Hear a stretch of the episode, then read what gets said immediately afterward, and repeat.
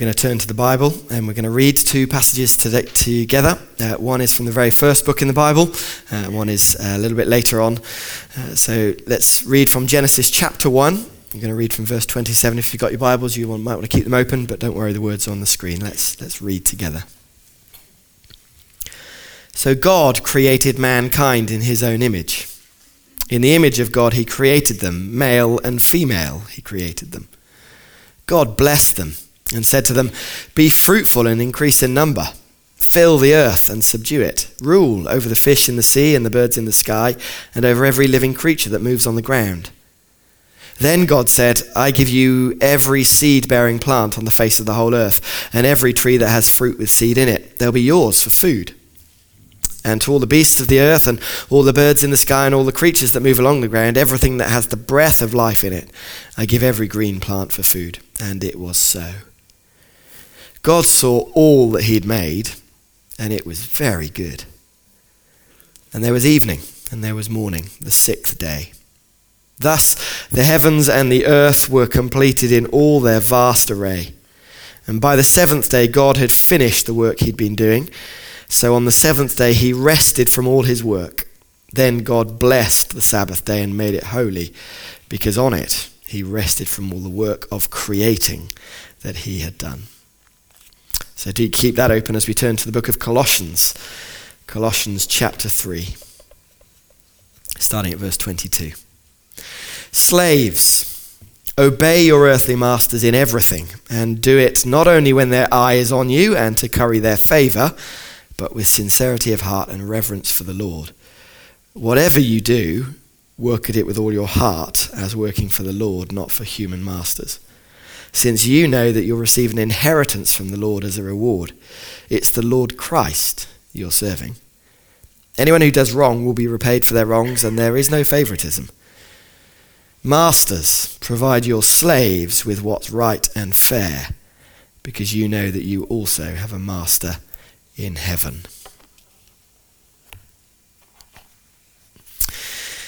Does anyone recognize this man?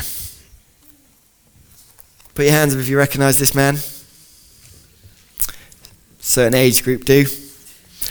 Who is he? Eric Liddell from the film Chariots of Fire. Great film from the 80s. If you're too young for that and you read of such things in the history books, it's well worth watching.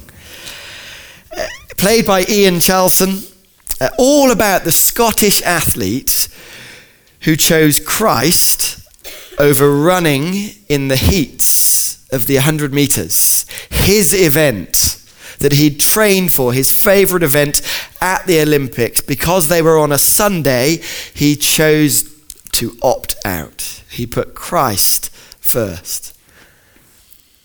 And there's this famous quote I believe God made me for a purpose, but he also made me fast.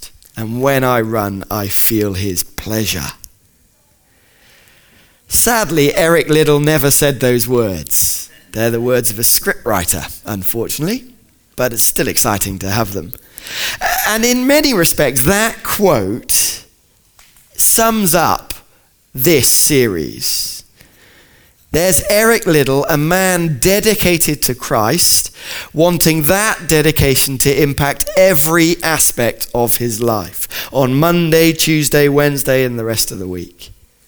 This series is all about the difference that Christ makes throughout our lives on a Monday morning and beyond. Whether you're an Olympic athlete or a couch potato, what difference does Jesus make on a Monday?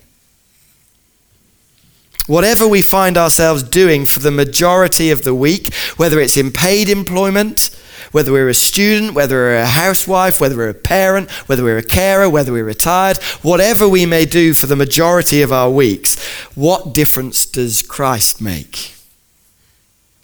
What does Monday mean? And today we're kicking off the series with something foundational and something transformational. If we grasp today this subject, our weeks will never be the same again we're looking at work as worship. If you get this right, if we get this right, our whole lives will look different, feel different. And along with Eric Liddell, we might see that whatever we spend our time doing, when we do it, it gives God pleasure. Work is worship. And we're starting off in these opening passages of Genesis because they are foundational passages. Genesis 1 to 3 is a key kind of bit of the Bible. If you haven't read it for a while, can I encourage you, go back and read it. There are some foundational things in there that are so important for our time. All about what it means to be human, all about what it means to have dignity, all about what it means the value of humans, about gender, about all sorts of important things that are crucial for today. And in it, we read some amazing words. God gives people something to do. Look at these verses from Genesis chapter 2, so just after where we ended. Now, no shrub had yet appeared on the earth, and no plant had yet sprung up, for the Lord God had not sent rain on the earth, and there was no one to work the ground. The Lord God took the man and put him in the Garden of Eden to work it and take care of it. God gives people a job to do, He gives them work to do. That word work is important. Why? Because later in the Bible, when we read some like Psalms like this, Psalm 100, 100 verse 2, we read, Worship the Lord with gladness, come before him with joyful songs. A brilliant kind of psalm of praise that we often sing and brilliant. Those two words, work and worship, are the same word. Work is worship. If we grasp this, it changes everything. And we see that more clearly, not just by kind of cleverly analyzing the words, but seeing what people are given to do. Do you see that? What are they given to do? They're given basically the job of gardening. Who likes gardening here, out of interest? A few tentative green fingered people. Already at this stage, God has made the world. He has declared it already very good. God made a perfect world. This is before we mess it up. This is crucial. And do you notice? He then gives a job for humans to improve on it.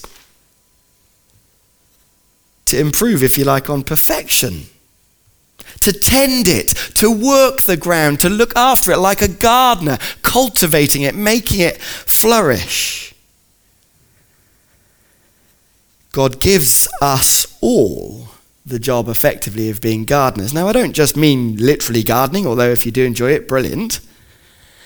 But from this day forwards, before we mess it up, God gives humans a task to do to help His creation flourish. And that's been the job ever since that all of us are called to do. To literally be gardeners to the garden that He gives to us. So, what does that look like? Well, God gives job, humans the job of procreating. We don't often think of that sort of thing as work. Or he gives us the job of nurturing and caring for the planet that we live in. That's, that's work. Helping humans flourish. That's work. That's the task that God gives us. Why? Well, because that's what God did. God created, and therefore so do we. And if we grasp that idea of work, helping his world and his people flourish, it changes everything about how you see what you do tomorrow morning at 9 a.m. If you wake up tomorrow morning at 9 a.m. feeling the burden of yet another week, God calls you to worship as you work by helping people and helping this world flourish. Which, of course, broadens our idea of what work is. It's not just paid employment, what we do when we clock in. Whether you're employed or unemployed, whether you've not yet started work or you're retired, all of us are workers. Why? Because we're called to help people flourish and help this world flourish. Which therefore means if you're a full time parent, your job is every bit as important because you're making people flourish. If you're caring for someone, what an important job. You're helping that person to flourish. If you're retired, you haven't given up on the help of the job of helping people to flourish and helping this world to flourish. Everything is an act of worship. And I think for the end, for the next kind of 10 minutes or so, we're going to focus on three ways that we can worship at work. Three ways. And the first is this by changing our attitude to work. Do you see, firstly, there? Work is God given. God gives us a job to do, God gives you a job to do. And that's so important in our culture, isn't it? Because I reckon if you're anything like me, I've grown up in a world that's viewed work as kind of a necessary evil that you've got to do so that you can get to the weekend and have enough money to spend. Or so that you can save enough for a good holiday, or you can work so hard that one day you can retire and put your feet up. Work's a sort of necessary evil that we have to kind of navigate around every now and again. If you find a job you love, brilliant, but, you know, c'est la vie. This quote from Time magazine sums it up as a writer thought he was summarizing what the Bible says about work. He said this When God foreclosed on Eden, he condemned Adam and Eve to go to work.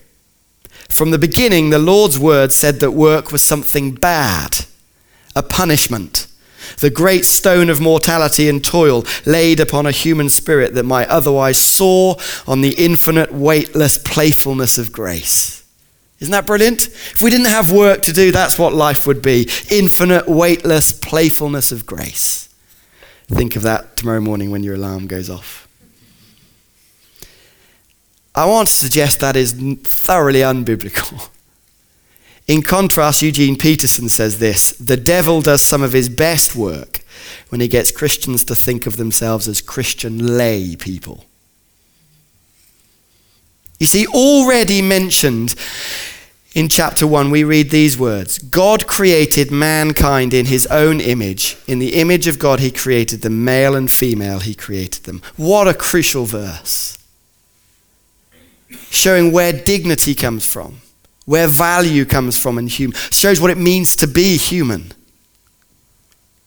But do you notice? God created, he's working and he created them in his image and then gave them some work to do. So, work is not bad. Work is a high calling, it is God given. And not only is it God given, it is God like. God worked, we're made in his image, so we work. You've seen in the last few weeks, it certainly has been in our house, children starting school for the first time. And you see them with their uniform on and looking all nice and tidy and slightly ill fitting, but you know, they're proud to be in this uniform. They're excited, ready. Why? Because it's a kind of rite of passage, isn't it? There's something dignified in what they're doing, whether they'd use those words or not, and whether they're in tears at the school gate or not. The same is true for us in work. God gives us a task, and therefore there is inherent dignity in it. You are helping the world to flourish. Your attitude to work is so important. But not only is it God given, because we're made in his image, it makes us realize that work is not about us. Our attitude to work is, is not to meet our needs. Listen to this quote from Tim Keller. Our generation insists that work be fulfilling and fruitful, that it fully fit our talents and our dreams, and that we be paid exorbitantly for it. That's what our society says, and so therefore, if the job is not fulfilling, well, then we move on. If it doesn't pay quite enough, then we move on. If it doesn't fit what we hope, then we move on. In other words, we've turned work into being something about us, meeting my needs. And so for some of us, we're defined by work. And when we're not in work, we feel as though we're somehow less because we're defined by it. When we're not in paid work. And for others of us, we do that work to further our own ends. Uh, so we're always seeking a higher pay rise or, or better promotion for our own ends. I was pulled up on this a number of years ago when at work, What I used to do, and I'd be interested to know if any other people do this, it might just be me. I used to wait until my boss left, and I'd stay just a little bit longer. So then when they left, they'd see that I was still at work. And then when they'd gone, I'd wait a few minutes till they got out of the car park, and then I'd go. And then when I was in a job where I was then responsible for other people, I then made sure that I waited and I waited until they were clearly wanting to go, and I waited and I outstayed them so that then I looked good. In other words, work was about me. I wanted to further my progress, so I wanted to stay beyond my boss. Wow, what a diligent worker. Or I wanted them to think, wow, what a hardworking boss. Work was about me. Whereas I think getting this view that work is God given and it images God, it is an act of worship, changes that sort of thing completely. It's no longer for my ends or my needs.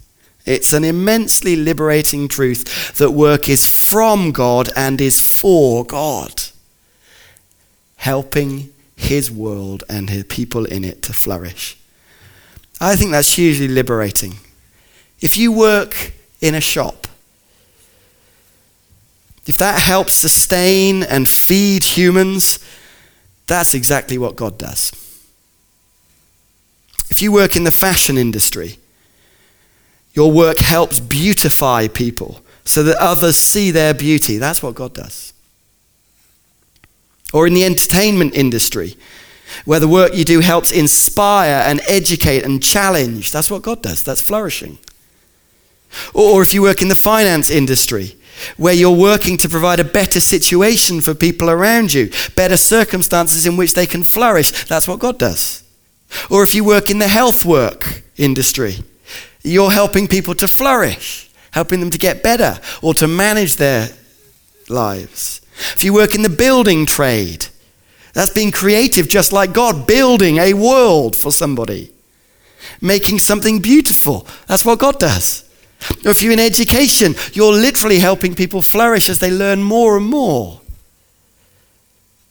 But not just paid work.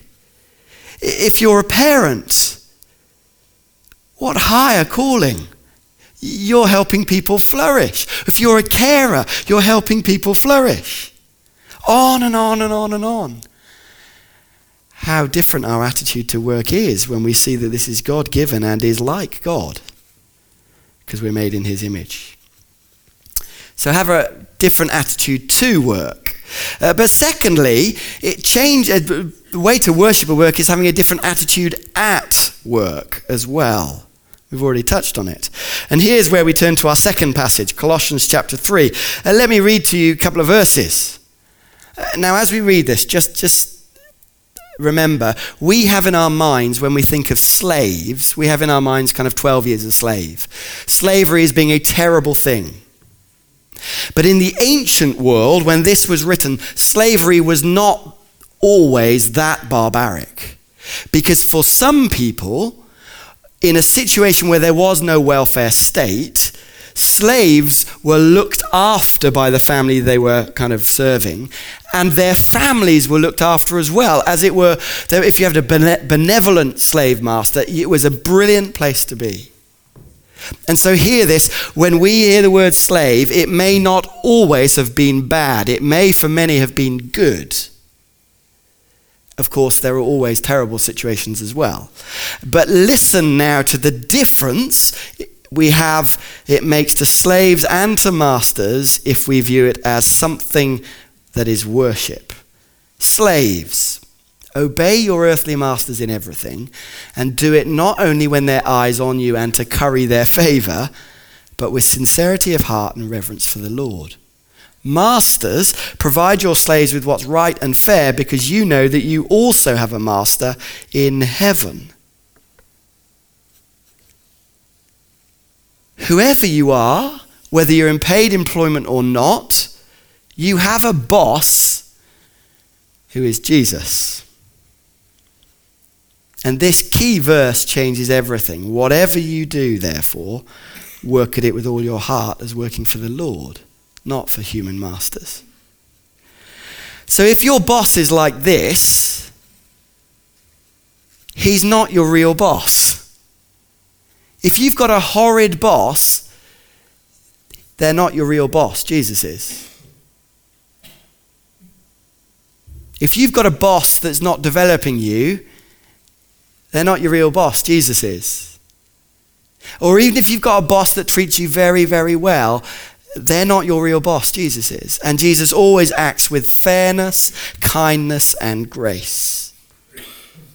So if you've got a boss who doesn't see you fiddling your tax expenses or your expenses at work, they're not your real boss, Jesus is. Or if you've got a boss who is really brutal, they're not your real boss. If you've got a job, whether it's paid or not, that is soul destroying, remember that you have a boss who sees that and knows that and cares with an eternal care. That changes everything. I don't know if you know who this guy is. This guy is Brother Lawrence. In the 1600s, Brother Lawrence was a monk who wrote a famous book, The Practice of the Presence of God. And he tells the story about how he moved to a monastery. And he moved to the monastery to learn what he refers to as the kind of higher things, teaching the Bible and the serious, important stuff. And he got put in the kitchen. And he didn't like it there. After all, he wanted to get on with what he thought was the important jobs and then he was made to stay in the kitchen for a long time. And it was in that hard work of the kitchen that he realized that God was there with him there, and he learned to, quote, pick up a straw for the glory of God. Why? Because work is about helping this world and helping people flourish. Work is l- what God gives us to do. And so, even in a very difficult job we really can't stand, that's painful, or in a situation that's not paid work that we really struggle with, or we'd even long to be in a job and we can't, we still have work to do that is worship. That changes everything to how we view it.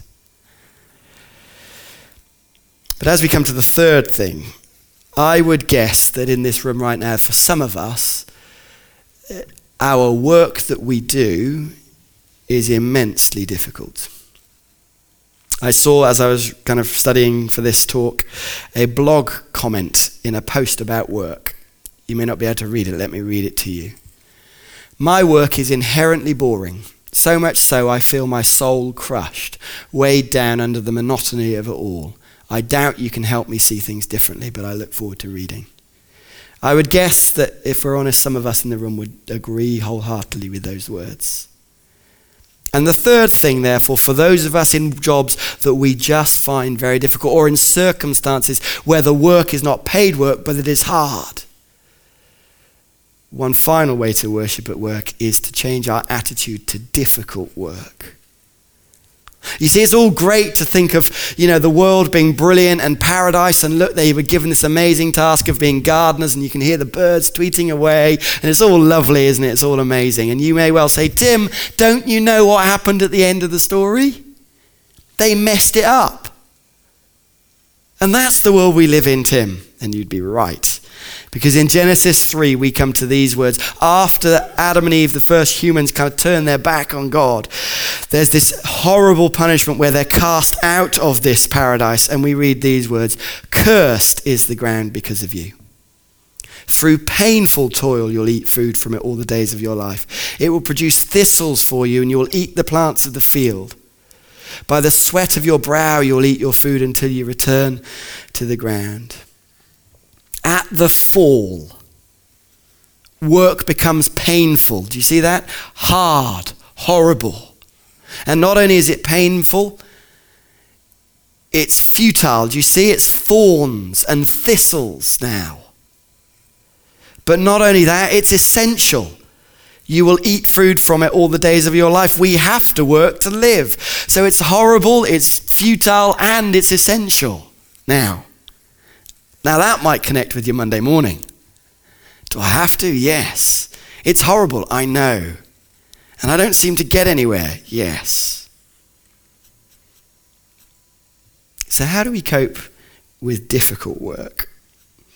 Well, as I come to a close, I think there's two aspects to this that are important to remember. Firstly, it might sound odd, but to realize that we live in this world where it is difficult and hard, I think is helpful. Because it makes us realize that even a change in your circumstances won't make hard work disappear. It may or may not be wise for you to change your job. I can't comment on that. Uh, but I can say in the war job you are in, you can be worshipping.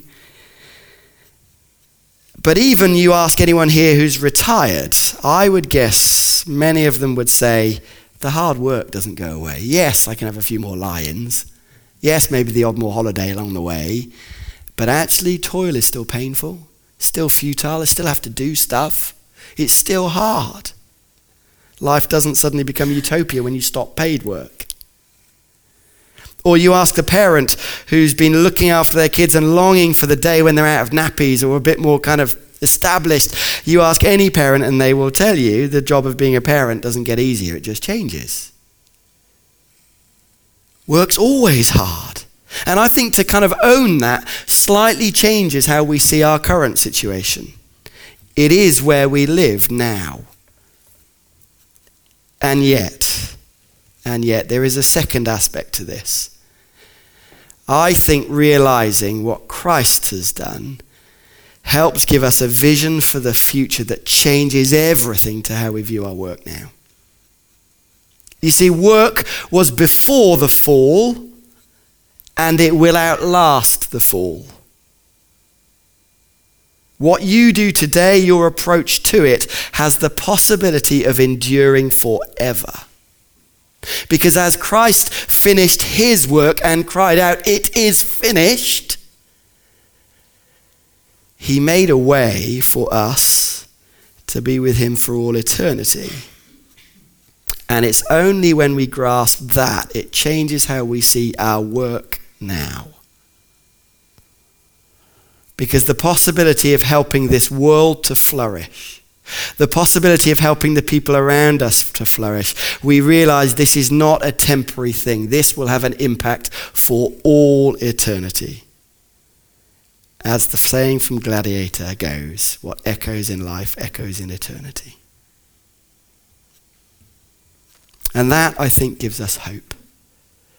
So as I close, I'm going to read some words from the book of Isaiah.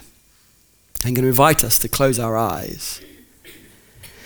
And in these words, they're a glimpse of the future and they're a glimpse of how we will view work. And maybe, just maybe, that will change how we see work now. So let me read this to you. Would you close your eyes if you find that helpful?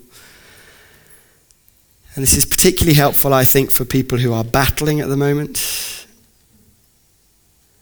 or for people for whom work has been about them. Isaiah 65. See, I will create a new heavens and a new earth. The former things will not be remembered, nor will they come to mind. Never again will there be in it an infant who lives but a few days, or an old man who does not live out his years. They will build houses and dwell in them. They will plant vineyards and eat their fruit. My chosen ones will long enjoy the work of their hands. They will not labor in vain, for they will be a people blessed by the Lord, they and their descendants with them. Friends, we go this week to worship, knowing that for all eternity we are called to do the same.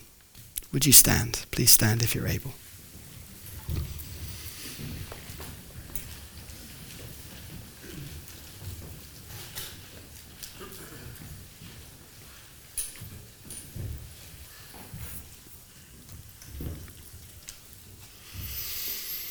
I guess that for some of us, uh, as we respond, the band are going to lead us as we sing. I would guess that for some of us, uh, the way we need to respond is if we're honest, work has been all about us. And this morning we've got a glimpse that actually is never about us. For others of us, it may be that we are finding our work, whether paid or not, immensely difficult at the moment. And this morning you've had your head lifted up, your chin lifted up, to see that you have a high calling, that your job is a job of great dignity, because you're in the business of helping people and helping this world to flourish. And I guess for others of us, maybe one or two, that this morning have had a sense of meaning attached to their work that they long to carry on this week and far beyond. And you simply want to pray, Lord, would you, would you bed that in? Would, would that resonate longer? So, what I'd love us to do, and maybe if one or two people are happy to pray, join the prayer team, to head over to the prayer area. And then as we, as we sing, as Abby leads us in the band, um, I'd love you to head over there. I'll go over there as well. And, uh, and if you'd love somebody to simply pray with you, that you'd see your work as worship, to come over there as we respond, as we sing, and, and, and someone would gladly pray with you. So, Father, we thank you. Thank you that you call us, call us to make a difference, knowing that we're made in your image. And we image you when we serve you. So, Lord, would we see that dignity? And would you help us to worship, we pray, this week? And all God's people said, Amen.